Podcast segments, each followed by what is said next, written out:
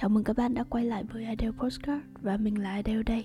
Hôm qua mình có đọc được một uh, bài post rất là đặc biệt trong uh, một cái nhóm tên là Maybe you miss this fucking deal. Cái chủ đề của cái topic đó là bạn ấy có đặt ra một câu hỏi rằng lúc nghèo nhất thì bạn đã làm gì. Topic đó thì nhận được rất là nhiều được uh, chia sẻ của những người bạn mà đã trải qua những cái giai đoạn khó khăn, những cái giai đoạn mà nghèo khó trong cuộc sống á. Thì mình có đọc sơ qua và mình à, thực sự rất là cảm động và mình thấy có một cái sự đồng cảm gì đó. Nên mình đã lưu lại một số cái câu chuyện và hôm nay muốn mình muốn đọc nó lại cho mọi người. Thì mình cũng chưa có cơ hội để ờ, xin phép các bạn ý. Tuy nhiên mình nghĩ là những cái câu chuyện này thì nó xứng đáng được chia sẻ và mình sẽ đọc nó dưới cái à, góc độ là ẩn danh thôi.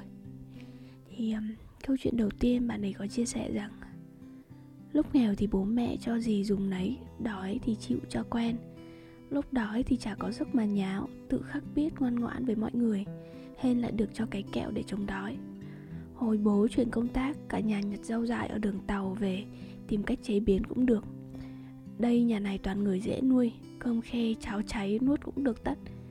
Buồn cười, hồi bố mới chuyển sang công tác Cứ sợ cả nhà khổ không chịu được.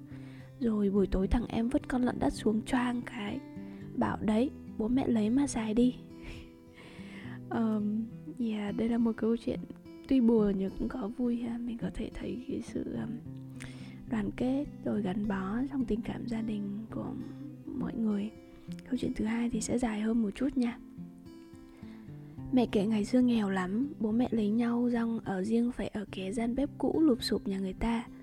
Bố đi làm thuê đổi lấy một tấm ván giường ngủ. Mình còn nhỏ viêm amidan suốt, Đợt gần Tết đi viện Nhi nằm 10 ngày. Về được 10 ngày lại quay lại viện, Giết rồi nhà không còn tiền ăn Tết. Bố mẹ phải moi móc đào củ gì ấy, Mình không nhớ tên nữa, Đi bán chút tiền mua gạo. Tết đến nhà người ta gọi nhau ý ới mổ heo, Gói bánh trưng Bố mẹ mình ngồi ôm con khóc. Năm mình 22 tuổi là 2014 Học cao đẳng ra trường làm bức lương 4 triệu. Dẫn bạn trai về nhà ông ngoại ăn bữa cơm hôm 29 Tết. Bác dâu tức là vợ của anh trai mẹ mình rủ cậu mình đi chùa bà Châu Đốc Bố mẹ mình mới hỏi bác cho đi cùng thì bác bảo Đi tốn tiền đó nha, có tiền không mà đi. Trước bao nhiêu người bố mẹ mình ngậm ngùi yên lặng. Dù lúc đó gia đình vì nuôi con ăn học mà chỉ vừa đủ ăn chứ không đến mức nghèo. Sau đó mình chia tay bạn trai, hai anh em tìm đường qua Nhật xuất khẩu lao động. Mấy năm vất vả đã xây được cho bố mẹ một căn nhà mơ ước. Bố mẹ ở nhà nghỉ ngơi, không còn phải vất vả nữa những người khác nhìn vào mà ước ao không phải vì khá giả gì Mà gia đình mình có hai đứa con hết lòng hết sức với bố mẹ. Cũng như bố mẹ đã từng hết lòng hết sức với hai anh em mình. Bố mẹ muốn gì hai anh em đều cố gắng thực hiện.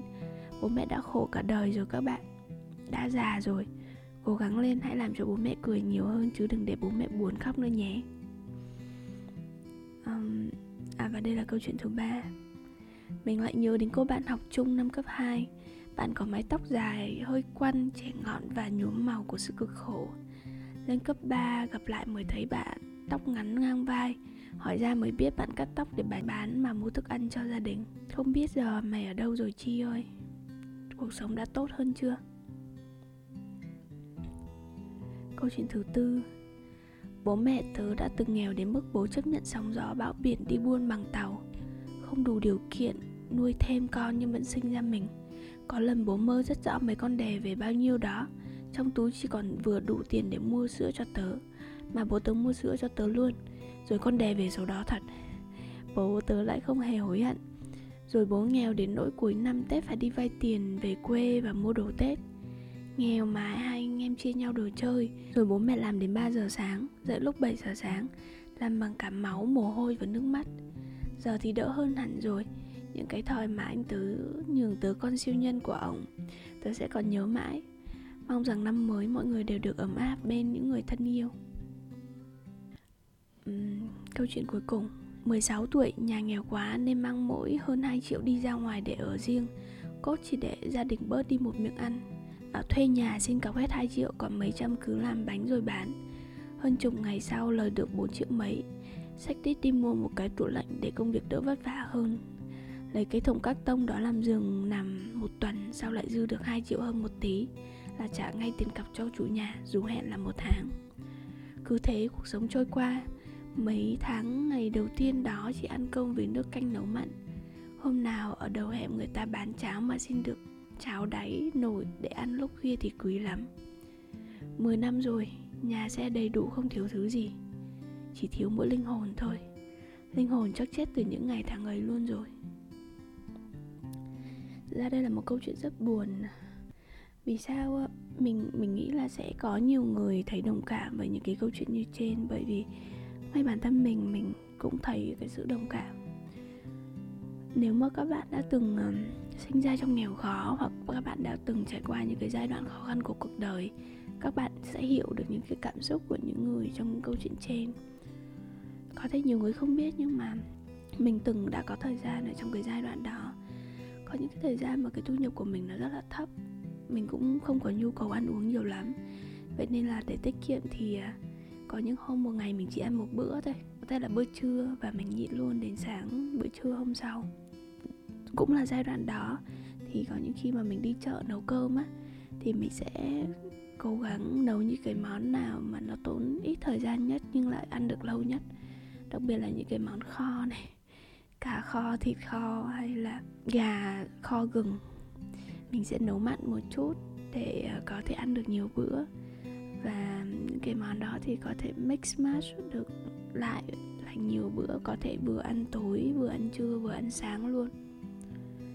Đó là những cái giai đoạn mà mình nghĩ chắc, chắc sẽ không bao giờ mình quên ở trong cái cuộc đời này khi mà mình đi gặp nhiều người khi mà các bạn ấy có những cái ờ, background về gia đình um, và background về tài chính nó tốt hơn á mình luôn có một cái cảm giác tự ti rằng đôi khi họ sẽ không thể hiểu mình deep down inside mình có những cái giai đoạn mà mà để mình đã từng khó khăn như vậy. Um, nhưng mọi chuyện rồi sẽ ổn thôi các bạn chúng ta rồi cũng sẽ ổn thôi. Chỉ cần bạn ờ, đừng từ bỏ và bạn tiếp tục bồi dưỡng cái năng lực của mình thì tiền bạc cũng sẽ đến và mọi khó khăn thì chúng ta có thể vượt qua được. Hy vọng là qua những câu chuyện mà mình vừa sưu tập được ở trên uh, bài post đó cũng như câu chuyện của mình thì mọi người cũng sẽ có một chút động lực nào đó tự tin hơn nếu mà bạn đang trong những cái giai đoạn khó khăn của cuộc đời. Mình uh, chúc bạn chân cứng đá mềm chúc bạn có nhiều uh, động lực để vượt qua những trở ngại trước mắt. Và mình tin là bạn sẽ làm được. Cảm ơn mọi người đã lắng nghe Adele Postcard và hy vọng gặp lại các bạn trong những số lần sau.